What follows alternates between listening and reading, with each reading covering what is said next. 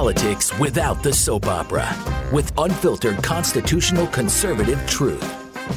The Conservative Review with Daniel Horowitz. And welcome back, fellow American patriots, to the one and only Conservative Review podcast here on this Thursday, October 29th, as we power our way towards this election. Everyone is wondering what will be the future of our republic. But of course, for those who are veteran listeners of this listeners to this show, you know that the election is not the end all. It, it certainly has its degree of importance, but whether Biden wins or whether Trump wins, we have our work cut out for ourselves because we have the worst form of anarchy and tyranny in this country, the most severe and widespread than we've ever had, really, since the settlement of this continent, since the 1600s. We have never had such ubiquitous rioting, assault on businesses, on individuals, burning, looting that has gone undeterred. Likewise, we have never had such a deep and severe violation of life, liberty, and property.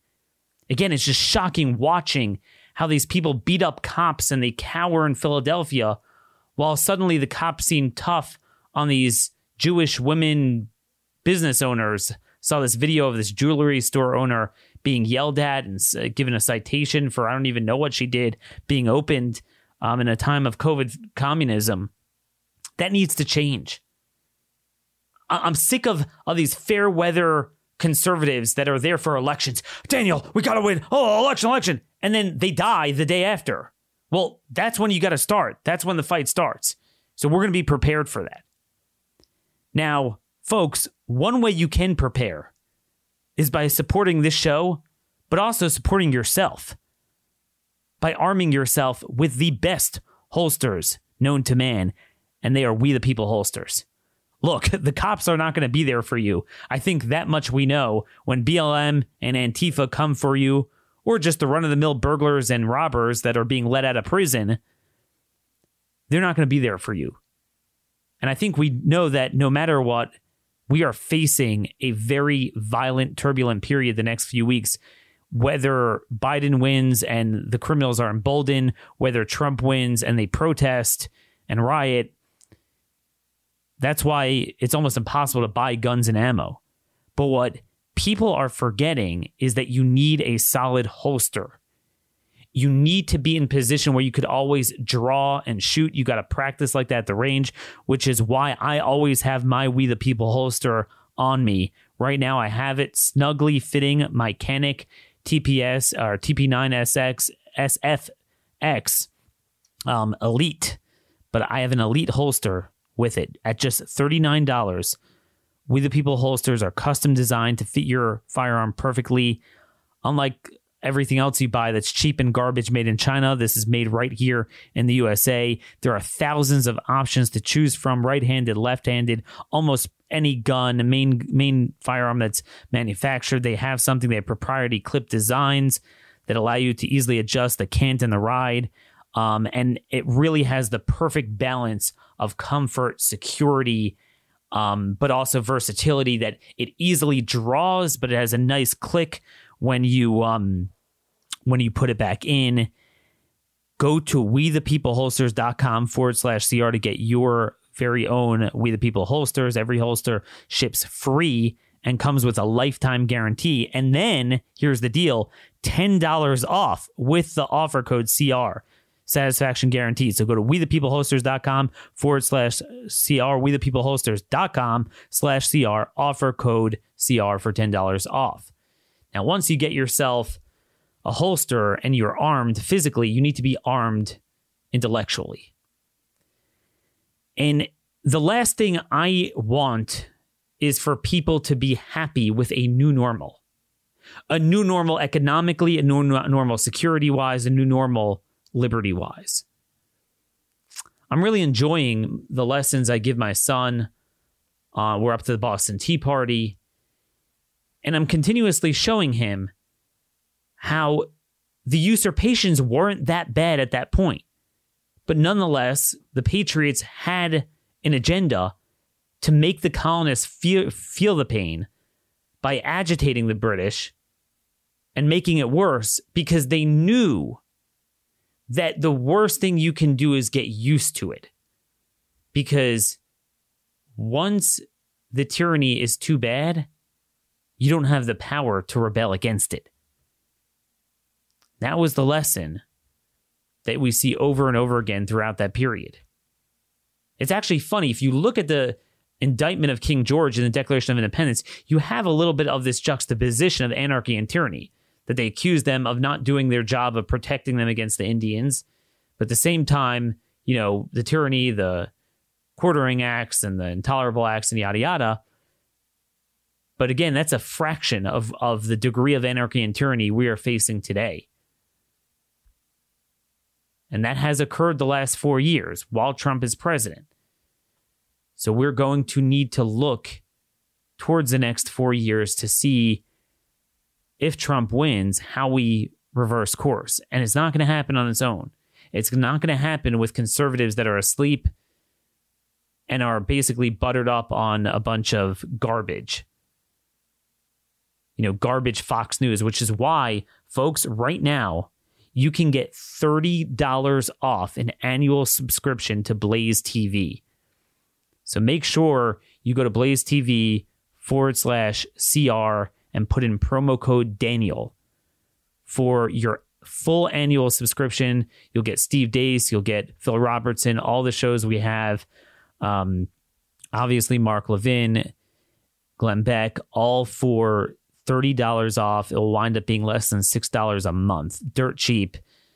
And that is where you're going to find out the truth, not on Fox News, not on some of these other uh, channels of empty calories.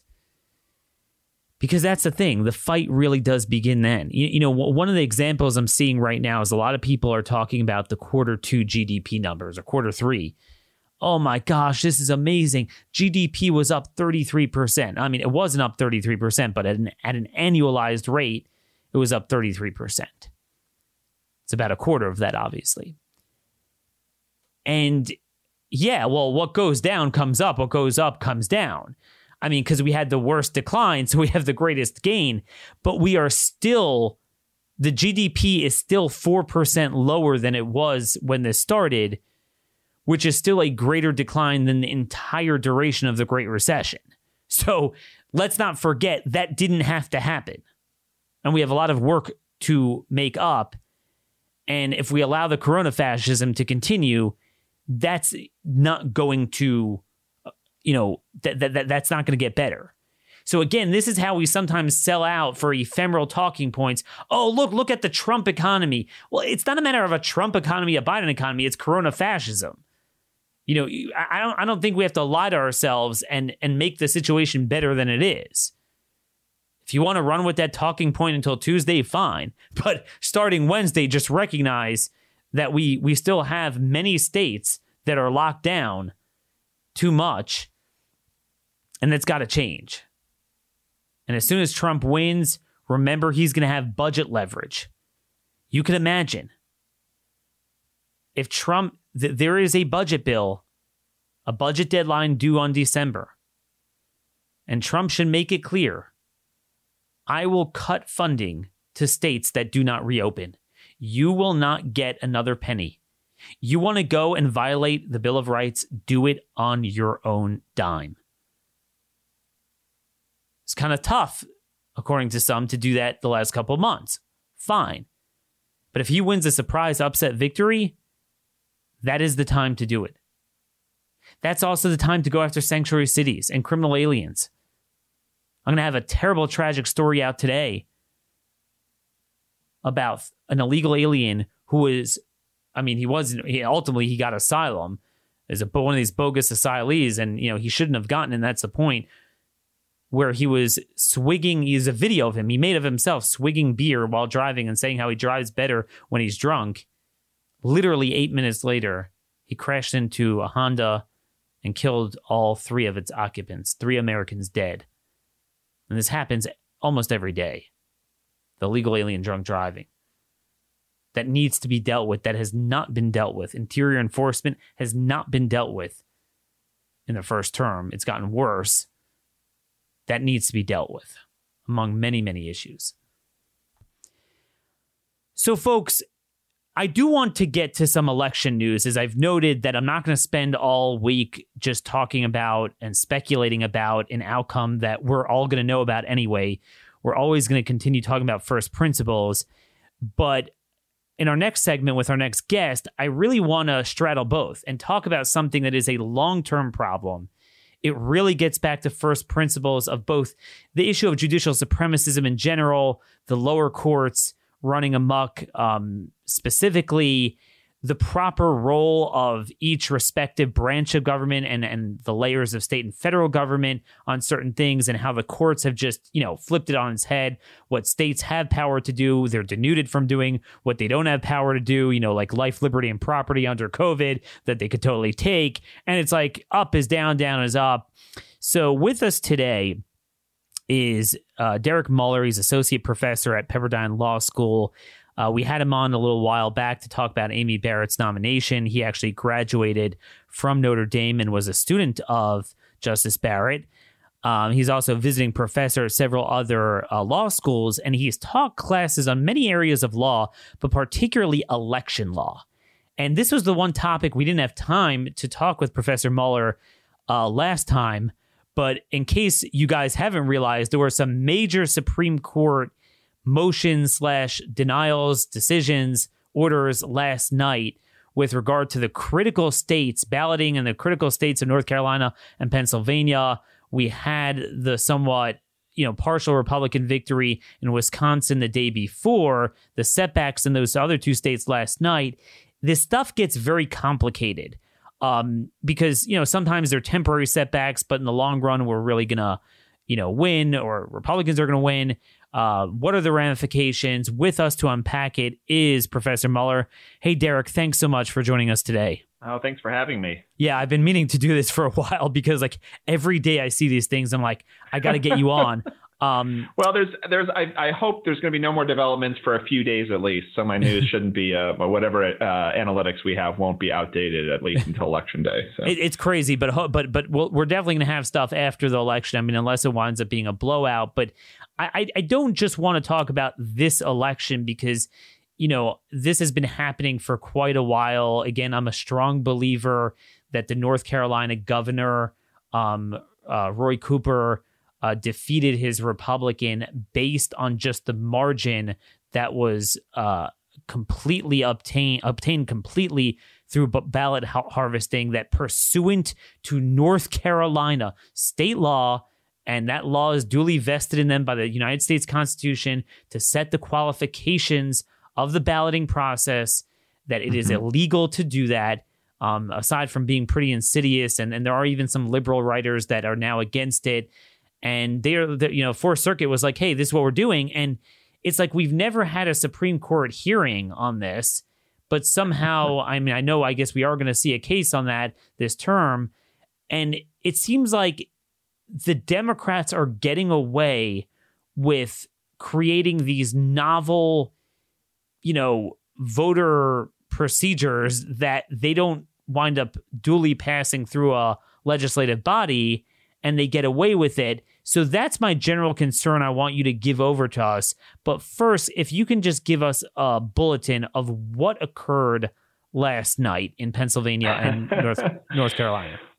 Well, last night might be more depressing for your listeners, right? I mean, I mean, you can talk. I mean, what what's been happening in the lower courts is there there's just been there is so much cash flowing out there for litigation. There is so much money being invested in political parties, um, and especially the Democratic Party, to spend money on specifically litigating these issues. And it's worth emphasizing. You know, you mentioned the legislature, and people you know often mock the legislature. Oh, who does anything? I mean, state legislatures do a lot. And they've enacted a lot of laws in a time of coronavirus. And I think it's fair to say, and this is not a hyperbole, it has never been easier to cast a ballot anywhere in the United States. The, the, the, opportunities you have have been expanded so dramatically in, in, ways that are unprecedented in scope. And we're seeing people take full advantage of them in these record early voting turnout things. I mean, we're, we're anticipating record right. turnout for that reason. I mean, it has the, the barriers to voting have been reduced um, significantly throughout the United States. And yeah, and this is a line, right? Justice Gorsuch has sort of said, Um, and yet it's not enough that, yeah. that, there remain litigation that's happening. And so um, I, I, want to I want to frame the, the, federal side before we get to the state side, if I could, for a moment. Um, sure. A lot of cases that are filed in federal court I mean, it just it starts with forum shopping. It starts with finding the district and the division within the federal district that is going to have the judge that's most likely going to get your case. And then it's picking those most sympathetic judges. And in previous elections, it worked out pretty well because the state was reluctant to appeal it, or maybe a party wasn't necessarily intervening in the case. Um, but what has happened is even in these cases where district court judges are essentially engaging in, in sort of a legislative process of determining what what what the right to vote ought to look like, um, courts of appeals have been issuing orders holding off on those decisions because mm. you hmm. can't forum shop then the court of appeals. And I mean, you have, you have the random three judge panel, and a lot of them have been saying, listen, too close in time to the election. We're not going to do this. Uh, and in a way, it's a little bit of a, of a cop out because they're saying it's too close in time to the election rather than you got this wrong on merits. Uh, right. And so they're doing that. And that's what a lot, actually, the Supreme Court has been pretty consistently out of Wisconsin and elsewhere um, saying the same thing. Listen, we're not going to sort of revisit these rules. But there have been sort of there has been a different approach on the state side, um, and that is particularly out of Pennsylvania and North Carolina. Um, and I think one thing that's reflected in, in Chief Justice Roberts, who wrote separately in Wisconsin litigation, is he he views these state court decisions differently or decisions within the state a little bit differently to say listen once the state's sort of done it we're going to be a little bit more hands off Whereas yeah. others like Justice Kavanaugh and Justice Gorsuch have written in other places, and Justice Alito, um, listen, you, we don't just abdicate our responsibility here when it comes to state court decisions.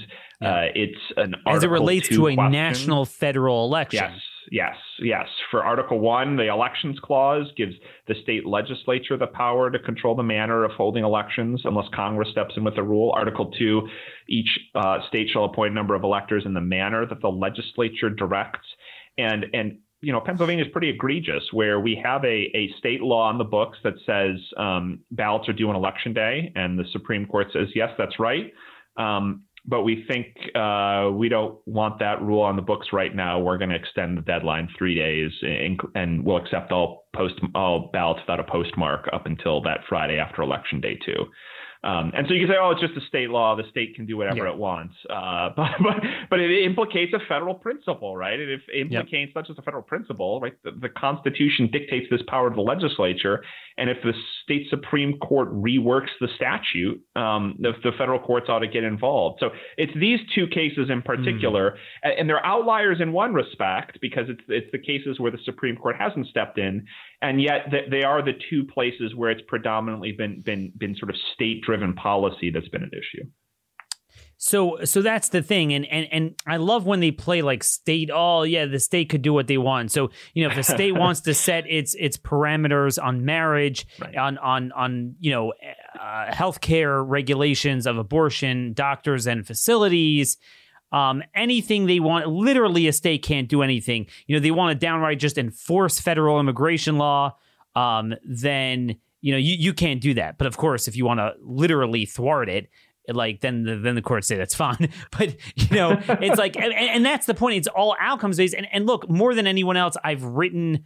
Um, I'm a big fan of. Gosh, you would know this, and I'm having a brain freeze. That Sixth Circuit judge who wrote um, a book about 51 constitutions. What's it called? Um, uh, yeah, Sutton. Sutton, yeah. But he basically talks about 51 constitutions, the 50 states plus the feds, where they go, you know, you, you could devolve things to the states. Really, let's go with the state judges. They're elected. So we don't have this contentious winner take all. Like, if you believe a life is this, or a marriage is this, or a citizen is this, or whatever, it's always decided in federal court and applies to all 50 states let's you know let's make state judiciaries great again and i'm all and I, th- that's really been my message and when it's appropriate to do that we never do that but then suddenly when it comes to this i mean correct me if i'm wrong it's not just a matter of you know state legislatures have set these parameters for election law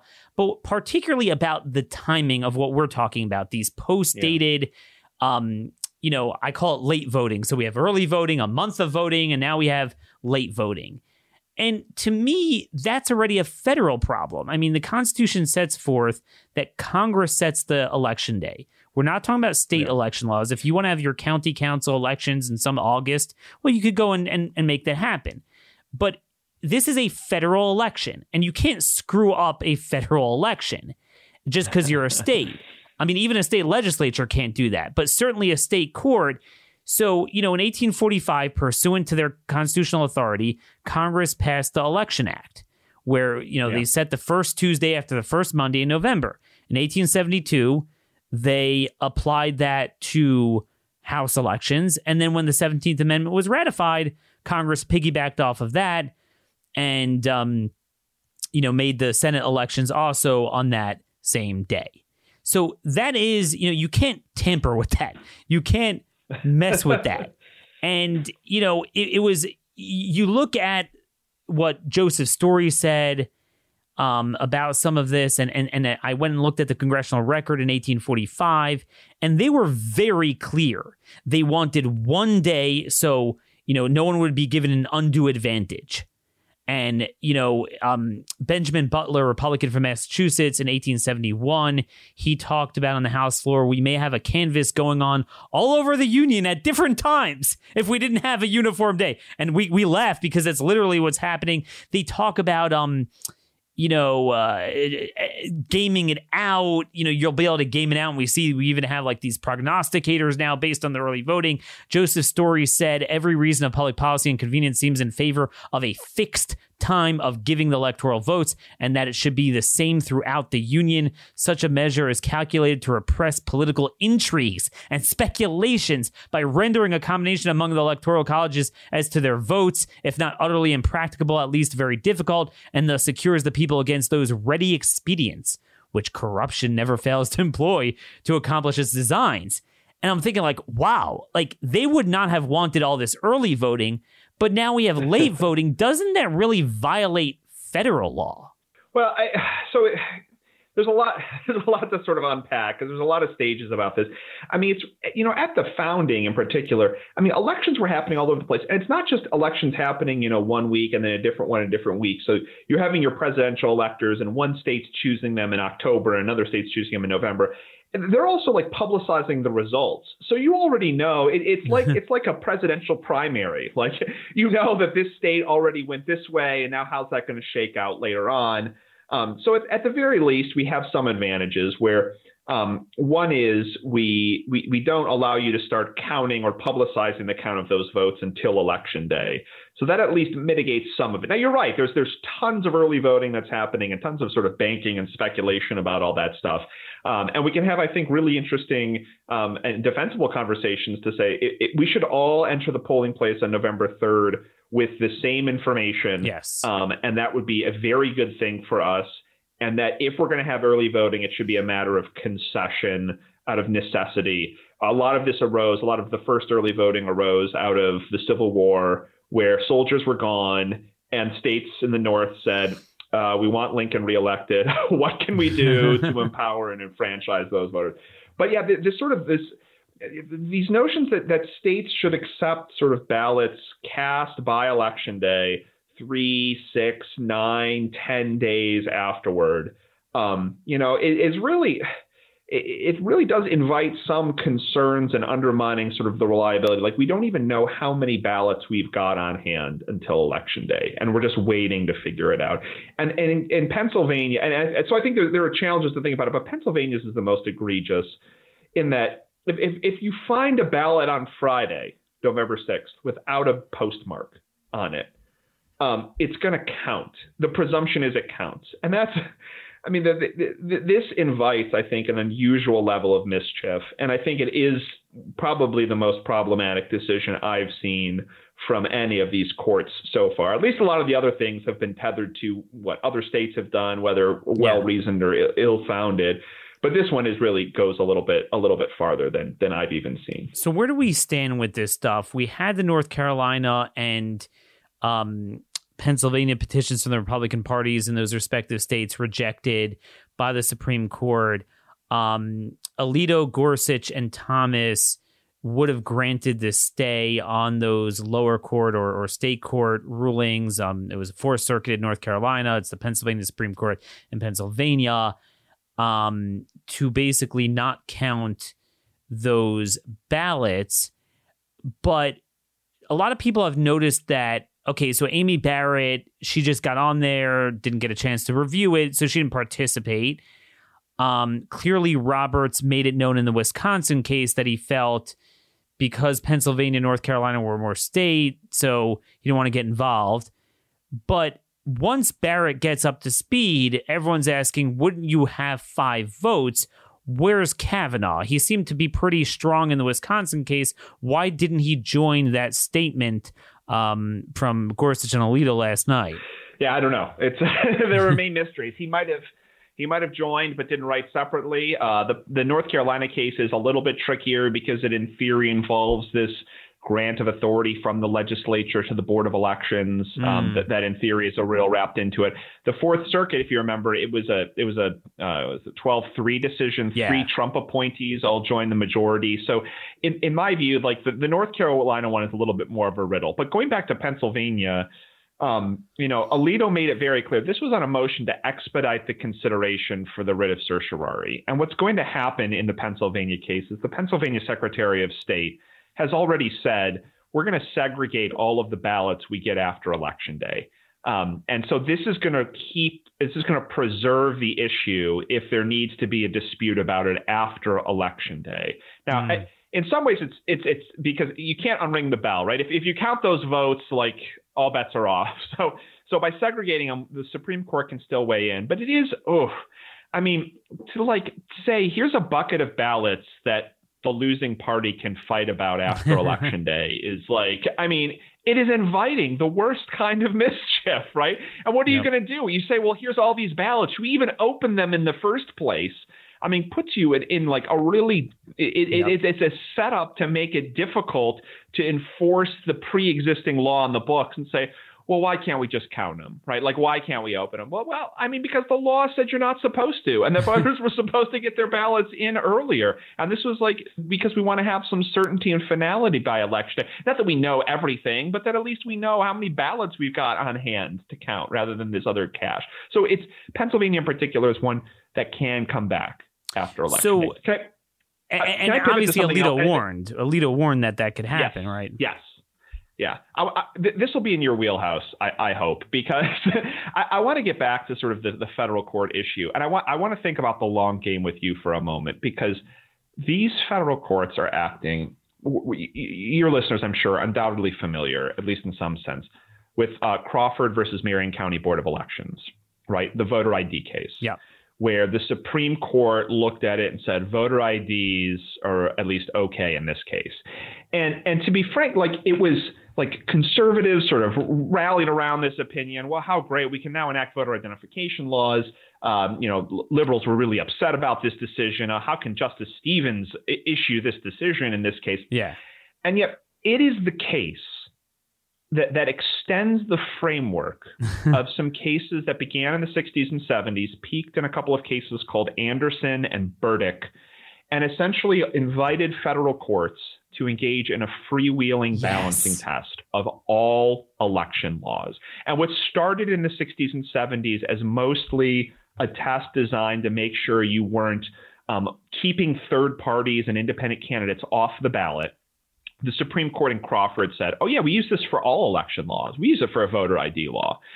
And so while it might be the case that liberals lost the battle in Crawford on the voter ID issue, they've won the war in inviting federal district courts by the hundreds to just review any any state law yes. pertaining to an election and say, "Oh, is this a burdensome law? If it's burdensome, yeah. state, I'm not sure it can pass muster."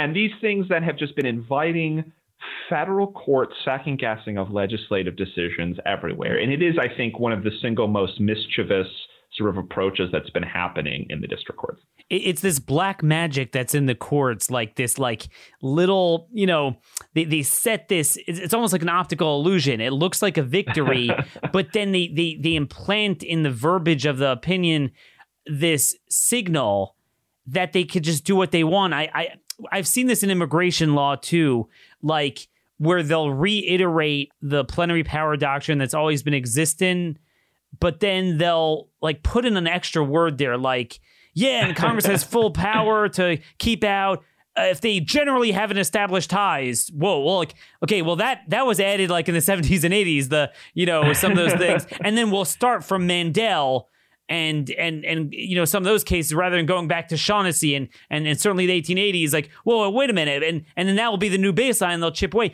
And it's a similar thing in Shelby County. So like you heard in the confirmation hearings the left will still scream about that but the irony is Kennedy invited litigation and they've won all of them since then. They've enjoined so much of what states are doing because of that. And and my my problem is that we haven't had a real bad Supreme Court opinion on this, but the Supreme Court seems to continuously allow the ballot harvesting to keep going on.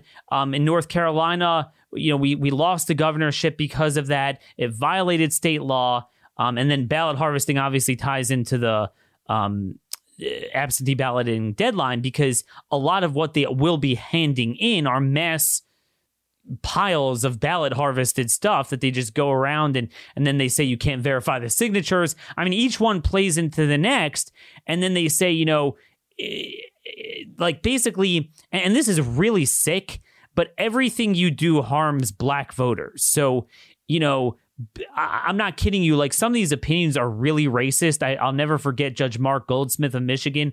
He basically wrote that if you don't offer a straight ba- uh, party ticket ballot option. So basically, where you could click something and it automatically renders everything for one party, you're going to create more confusion and irregularities and longer lines in black neighborhoods. And I think a Texas d- judge did this recently, something similar. Now, mind you, you'd apply it evenly. Well, you know, it's quicker in Republican areas too, where most of them vote Republican. No, no. But basically, implicit in what they're saying is blacks are too stupid to get a photo ID when everyone has one, even when the state provides you for one. Blacks are too stupid to know how to find where the Democrat is on the ballot. So you have to provide that. And if you don't, it violates the 14th Amendment, which of course established no new right, no new principle, in the words of James uh, F. Wilson, who authored part of that clause.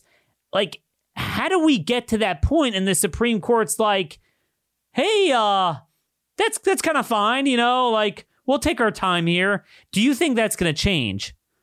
Yeah, I mean, I think one problem is so much of this emergency or expedited litigation is decided on, you know, as they describe this court's shadow docket, where it's just making these sort of emergency issues.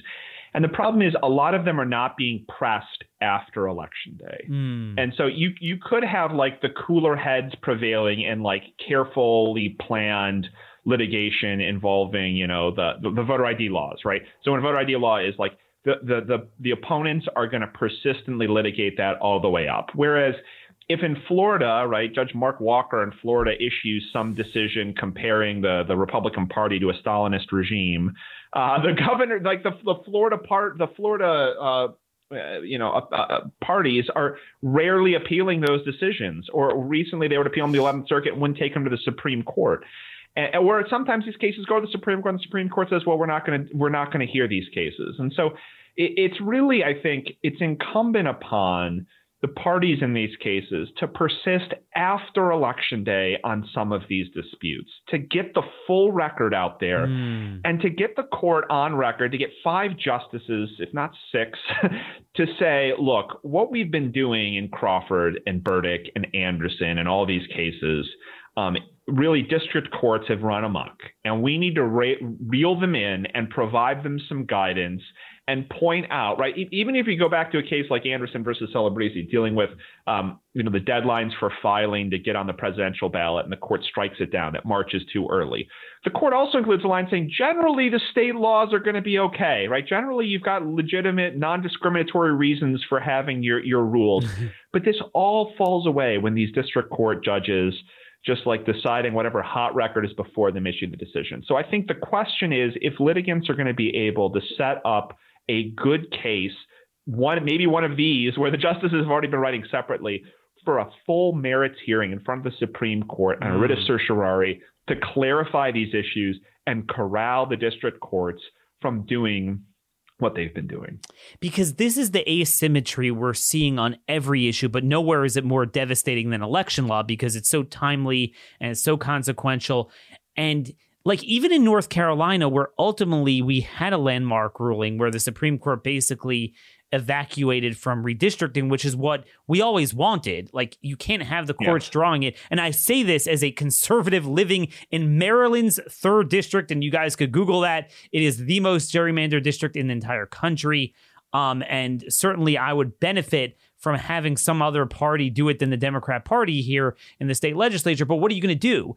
I mean, in general, what was happening before that opinion is Republicans in the states that had the most egregious gerrymanders would never win, but Democrats in states that were less gerrymandered would always win. You had the Fourth Circuit just kill North Carolina for years when they controlled the governorship and the state legislature there. And ultimately, we won, but we didn't because ultimately we lost elections based on decisions that later the Supreme Court felt were wrong. But it seems like with the boldness of liberal lower courts versus the reluctance of the Supreme Court, we get this very terrible asymmetrical outcome. Um, where like like I often will see Roberts kind of lecturing or implying that like like almost like a hands-off judicial restraint. And I'm the I'm a big fan of that. But dude, the judicial restraints got to start at the lower courts. You can't have judicial insanity at the lower court right. and, and, and the Supreme. Right, it, right. It's like it's like you know you have like the judicial JV team come in there and like beat a guy up. And then like the Supreme Court team is like so walking around like, hey, you know, we're we're chill. What do you mean? Like you like, yeah, I'm I'm chill too, but but get your goons off of the states. Yeah. I mean, I, I think um you you've seen, I think, though, the Supreme Court has been issuing some of these decisions out of, um, you know, out of Wisconsin, out of Alabama, out of um, s- several South Carolina, out of some of these states where the Supreme Court has been asked and has essentially sort of frozen things in place. So when it has come to the federal courts, but but again, as, as I point out, it's it's whack a mole right now, right? And I think I think the lower courts are treating it as whack a mole, like uh, it's the old um, you know Judge Reinhardt position. The Supreme Court can't reverse them all, right? So until you have sort of a clear, lucid guidance from the Supreme Court instructing yep. district courts to trim it back, it's just not going to happen. So I think that, in my view, that should be the strategic priority in the next four years for yes. those who are sort of eyeing these issues to sort of get one of these cases squarely put up before the court so they can air it out and really provide the guidance for the district courts. Now, isn't there an important ballot harvesting case that's finally making its way to the Supreme Court? Um, there, so there was one, I think, out of Arizona, and I don't know if that's the one that we're talking about, right? Yes, but that's, um, yes. Yeah, and I think you know Arizona. So one of the one of the additional problems that gets wrapped up in here, right? I, I always like to think about sort of the spectrum of of, of ballot harvesting, right? There's there's like the, the, the, the, obviously the egregious concerns in North Carolina culminating in the 2018 congressional election out of the ninth congressional district, throwing it out because the ballot harvesting fraudulently, you know, yielded a result in the election. Uh, and then, you know, the, the point is in Arizona, the litigation is a different posture. It's saying, listen, we're trying to get out to tribal reservations where a lot of uh, Native American voters don't have sort of daily post office delivery at their uh, at their homes and we just want to provide opportunities to to round up ballots on behalf of these voters. And so it's a question of sort of raising the most sympathetic uh, claims in setting it up but yeah, I think I think that would be, in my view, a ripe place for the Supreme Court to address it if it, if, yes. if, that one does come out of the out of the out of the, the Ninth Circuit. Because I think I think you're right. You alluded to it earlier in the program. There are there are many liberals out there who do say, listen, ballot harvesting is a problem. There have to be some restrictions in place. Who would say, you know, maybe you say uh, it's it's either a, an organization where you can collect no more than two or five ballots where we include your address on them. This is one thing that North Carolina did in its reforms this summer is to say when it's a signature requirement of, of a witness a, a witness for your absentee ballot, put your name and address on there so we can track you down, right? So I think there's opportunities for that. But I tell you, you know, all bets are off if there's a if there's a if there's a Democratic trifecta in Congress, I think a, I think a nationwide ballot harvesting mandate would be on its way out of out of Congress, and in that case, um, really interesting questions arise. Yeah, I mean, because this is the thing, and, and and again, everything gets back to, in my mind, uh, Thomas's dissent in Obergefell.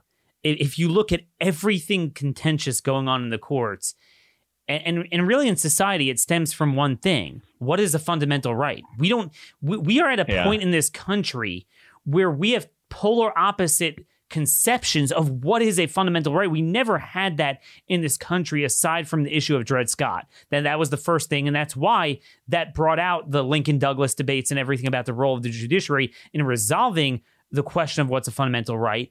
But now it's literally everything. So, you know, in other words, what you know what Thomas explained so so great is that a fundamental right is never a you know, it's never a positive action and it's never therefore something that's going to result in using the courts as a as a sword. It's a negative action and would result in using the courts as a shield. It's I have the right to be left alone from governmental action taken against me. But I don't have it. So I, I government can't go and prevent me from voting. They can't like block me from voting. But does government have to enable me, take an action to enable me?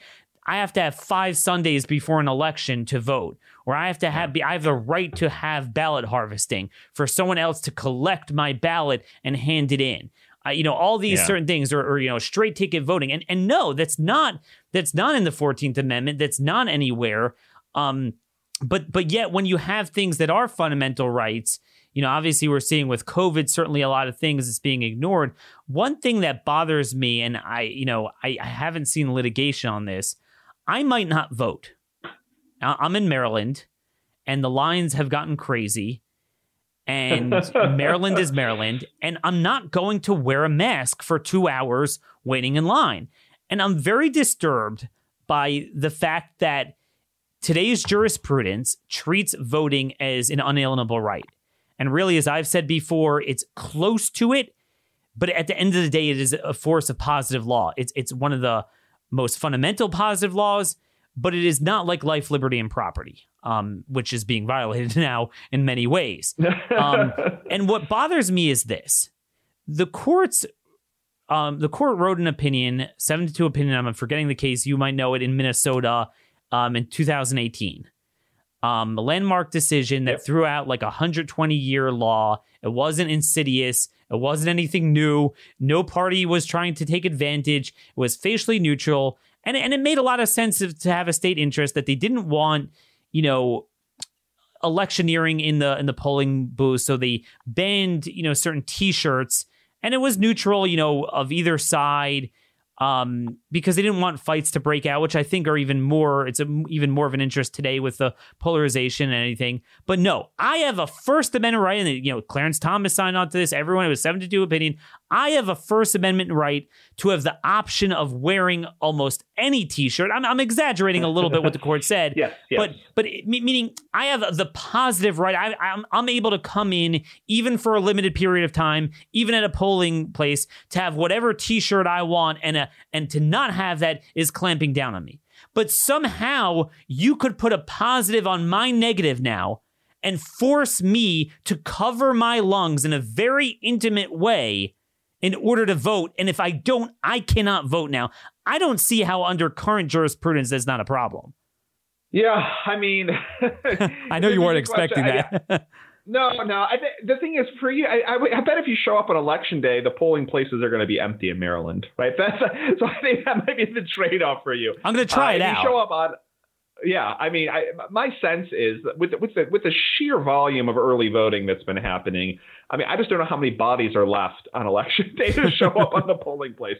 So, uh, I mean, but but it is this sort of interesting dichotomy, right? Of like how we're supposed to define these sort of rights, how we define sort of the scope of the right to vote. Wh- wh- When do these sort of rights overlap with one another? Yes. So here I, I'm in Iowa right now, and it's uh, the, the, we've actually been instructed as a poll worker that that while I while I have to I have to wear a mask as a poll worker, we're told that that because voting is a fundamental right, we can't force people to wear masks no matter what the state mandate Wow. says otherwise. So it's a That is it- nice. again, how do you handle the competing the competing? But but in other like, states, they will turn you away. Yeah. They they Yeah, will yeah. They will be vicious and they will not let you vote. And and to me that i mean you juxtapose it to like the way you started out with the the ease to which you know how easy it is Yeah, to vote yeah, and how yeah. you know like like like like you could literally provide someone with a photo id the few people that don't have it for the million other things that are less fundamental that you need it for. Um you know and, and somehow they'll say that that's burdening a right to vote but I could say you have to, you know, especially where there are lines where it's not in and out, that you have to sit Right. there. Because I'm telling you, as strong as I feel about it, it would be a Yeah. deterrent to me to voting if there is a long line. And Oh yeah, absolutely. you know, yeah. it, it's very disturbing. That is government taking a positive to your negative, government mandating that you must do this in order to vote. To me, that that's a poll tax. I mean, that's you know that's a big deal. Even even if you believe that there's efficacy to them, which you know I feel strongly there isn't. But even if you believe there is, that is messing with a fundamental right. But somehow it's like what what I find the courts are doing basically is they throw race into the mix and that shouts out debate. So basically they say, um, and, and North Carolina has done this a lot. The Fourth Circuit has done this a lot. They basically say the Democrats concoct whether it's a certain early voting scheme, a certain style of voting that they have gamed out that they get more black voters. Okay, and that's nice. You have a certain GOTV strategy. And if you could pass that into the legislature, but they don't. They make the courts say there's a fundamental right to that form. So my question is if we conjured up something like you get more conservative voters on Sunday with church, we have like let's call it church to ballot box, you know, and we have a certain like organization that gets them in and we say if you don't enable more Sundays of early voting, these voters are going to be discriminated against. And we know the courts aren't going to bite at that. Um, because they only bite, bite at certain things. Yeah, the challenge is right. I mean, the court the courts have long recognized any rule you have is going to keep someone away somewhere, right? Like, I mean, this is the mere nature of having rules. Have, Yep. have 28 days of early voting, it should be 35. Have 35 days of early voting, it should be 42, right? Um, and, and the ballots three days after election day, it should be six, it should be nine, it should be 10. Um, I I mean, so this is this is just the, the, the perpetual problem of sort of unraveling all these things. Once you invite courts to sort of say, oh, wait, I can find a voter somewhere affected by this, you are essentially making that sort of judgment and like, oh, well, uh, then I think we should expand it. And yeah, I think, you know, getting back to the framing, I'm not even a big fan of the state courts making these decisions, right? As much as my federalist principles, it's like, put it in the legislature, let the legislature duke it out. They're going to have different approaches and different trade offs. During COVID, North Carolina went through, and again, it was a Republican legislature with a Democratic governor, passed a statute with all kinds of accommodations built into it, Mm. right? Like make that a political judgment. Because if I mean your voters care, right? Your voters want both access and integrity. They want they want to recognize it. So um yeah, so I totally agree. That that's what really scares me. How again, this is the courts not just being a shield but a sword, where they are literally legislating. So I mean, you know, I think we're of the philosophy that courts don't even veto and strike down, not in the sense Yeah. of of the way the body politic views it. They don't veto. They don't have a power to put just say no, you can't do that. Um, they they have a power to give judgment to a plaintiff, but they don't broadly rip a statue out, out of the books. I mean, Clarence Thomas recently has been talking about that more in, in some of his opinions. Yeah. I think more aggressively than even he did in the past, and it's a very welcome development. And I hope he develops that with other justices. But what, what we're finding with election law, if you can go through some examples, isn't it worse than that? It's not just they're saying the state legislature you can't do that. They're affirmatively like saying, okay, so you have this amount of polls and this number of days, and like, wait a minute, like, where's your statute? yes. I mean, it's just it's just so scary. Um, what are some of the other aside from the um post-election date acceptance of absentee ballots? What are some of the other litigation we're seeing in the states, the lower courts, where Democrats are trying to obtain an advantage by throwing out long-standing state laws? Yeah, I mean things like um, you know South Carolina's witness requirement, a witness signing the requirement that before you submit an absentee ballot, or in Alabama, um, a requirement that you offer curbside voting to voters. And the Secretary of State said, look. I don't have the authority to issue this. Uh, if, if, if a court orders this, I'm going to have to make up rules pursuant to a federal court, not pursuant to state law. I have evidence of people of, of like of, of, of a poll worker intimidating a voter when finding out when having the conversation of somebody who pulls up car, curbside, and I don't know what happens when the poll worker takes the ballot and walks away. Um, so it's it's it's it's extended hours, uh, ex- extending voting earlier, extending it, the deadlines to receive the ballots later. Uh, it's just it's it's a little bit of everything. And again, you know, I think legislatures have been making these adjustments and accommodations. You've been seeing it all over the country in some states where they are mailing ballots uh, to everybody, or in places where they're mailing absentee ballot applications to every voter. I mean, this is happening throughout the state.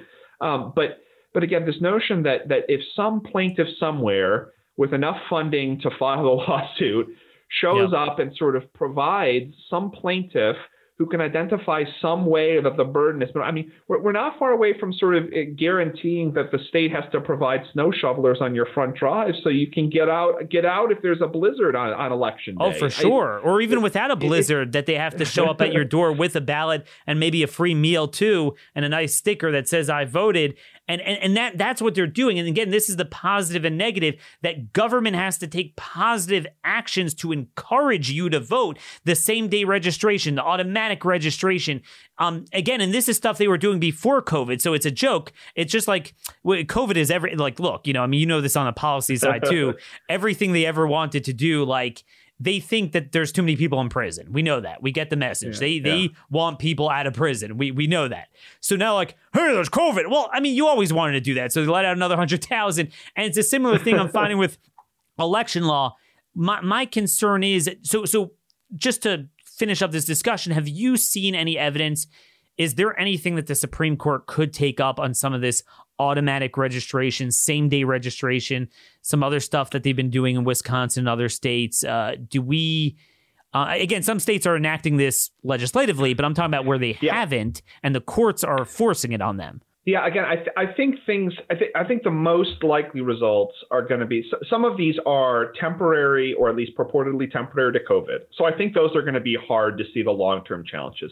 Mm. I do think to the extent that the legislature has made decisions like the Arizona ballot harvesting statute, um, where the, the where we have sort of an established record, a trial, a hearing at the district court level, it goes up on appeal, and the Supreme Court can sort of hear it square on I think would be the next place for sort of a ripe opportunity to address the freewheeling district court decision. But it's hard. I mean, the problem is there are, there are so many things happening in so many states right now. It's hard to tell how many are going to be temporary, how many are going to be extended indefinitely, how many things that like so Louisiana was a great example of that there was a decision that the, the legislature made for the primary that they rolled back in the general and the supreme and a federal court said what are you doing? Like you did it once before. Now it's essentially a new a new right you've guaranteed to the people once you've been able to do it before. So it's it's unclear to me how some of these are going to play out long term. Um, you know I think one of the problems with the tyranny of the urgent is we're everyone's looking at November 3rd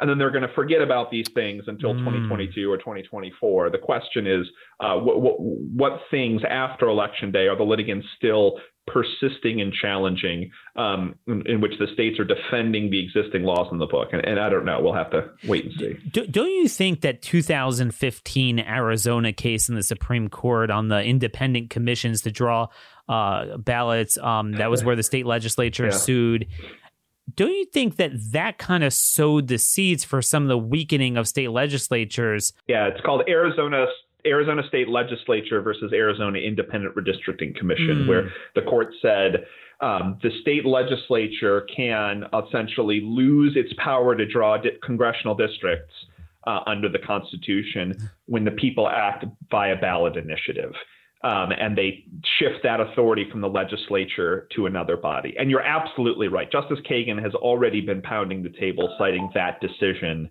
wow. um, in some of the other cases that have cropped up to say, yeah, we've already we've already dealt with this.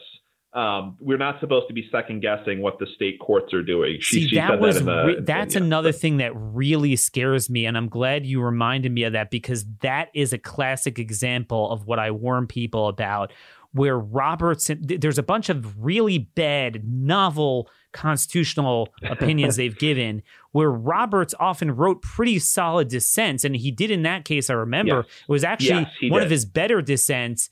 Um, where you know because basically the, and, and, i think he even cited this the joke is that came the same week as obergefell so here you had 32 or so 30 32 state ballot initiatives that resoundingly said we don't want to redefine marriage, and they're like, screw that. As a federal court, you know, marriage is now uh, we define it, even though Kennedy said two years prior in Windsor that states define it when we want it to be, but yeah. now not. And then now suddenly they're like, no, the people have expressed their will in Arizona to have the independent, uh, you know, unvarnished commission. And it's like, well, you know, that you, you could make an argument for that. It's lovely, but the Constitution is different because there it actually says state legislature a bunch of times.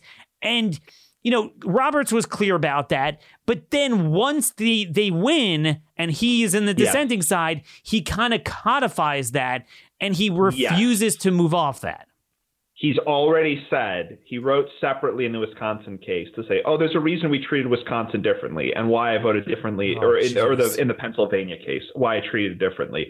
because state courts are different and our precedents dictate otherwise. And already you can see the hints of his his turn to precedent as he did in Whole Women's Health to June Medical Services, right? You already see him unwilling to revisit his own dissenting opinion from five years ago. So that will be also one to watch, and a reason why it's not, it's not a six-three court by any stretch of the imagination on some of these issues. It's it's five justices at best who are going to consider you know reinvigorating opportunities for the legislature to act. Well, should conservatives be concerned that Kavanaugh could become the new Roberts on this, or?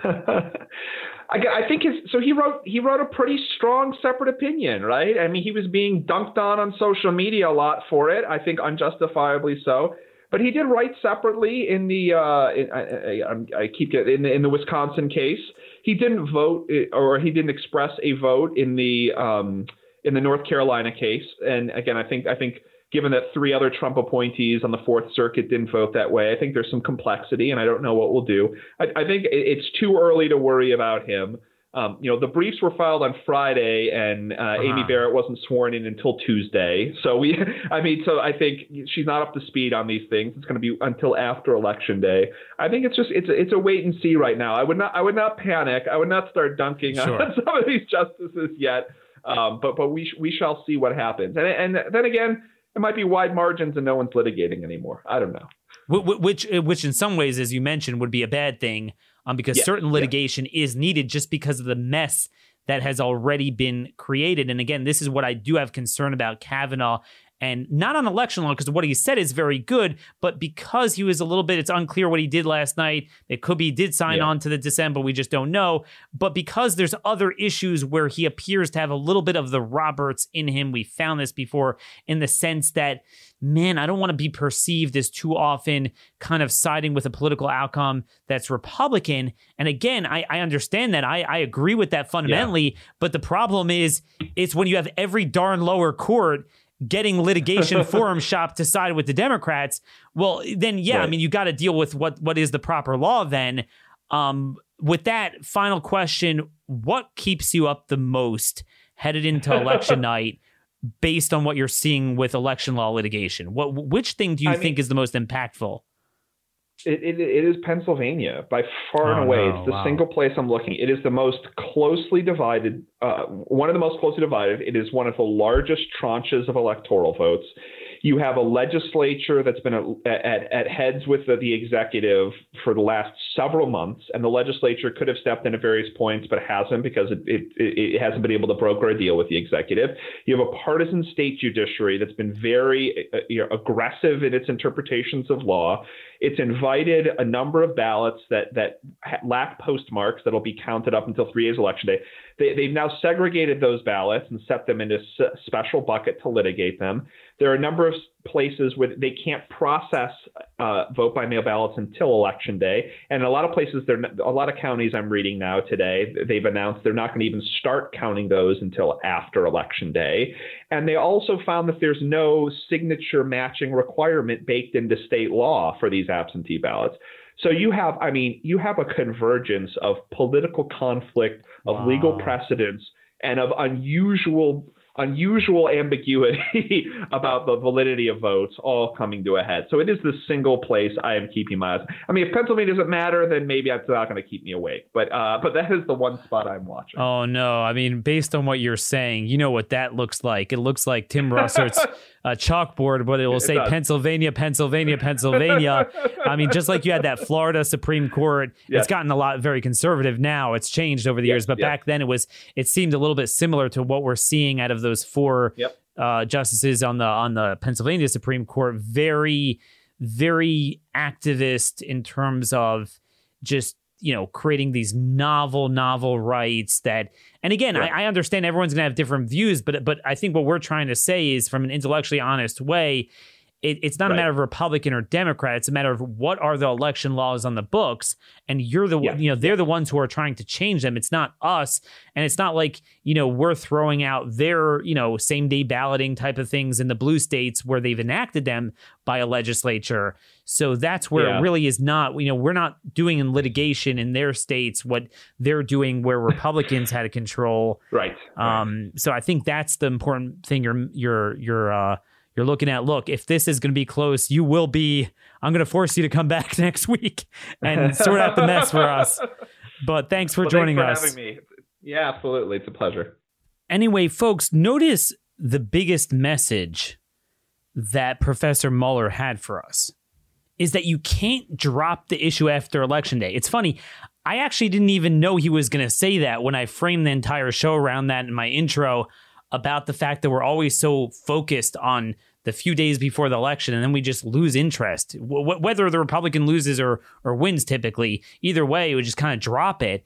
And it's true uh, in the legal sense too. That it's funny how we're always into, oh, look how they're stealing the election, and then, you know, it's not like the Democrats stopped the litigation during non-election seasons. That's where they often win a lot of these things, especially on the more on, on the less imminent issues, but more foundational things of uh, photo ID.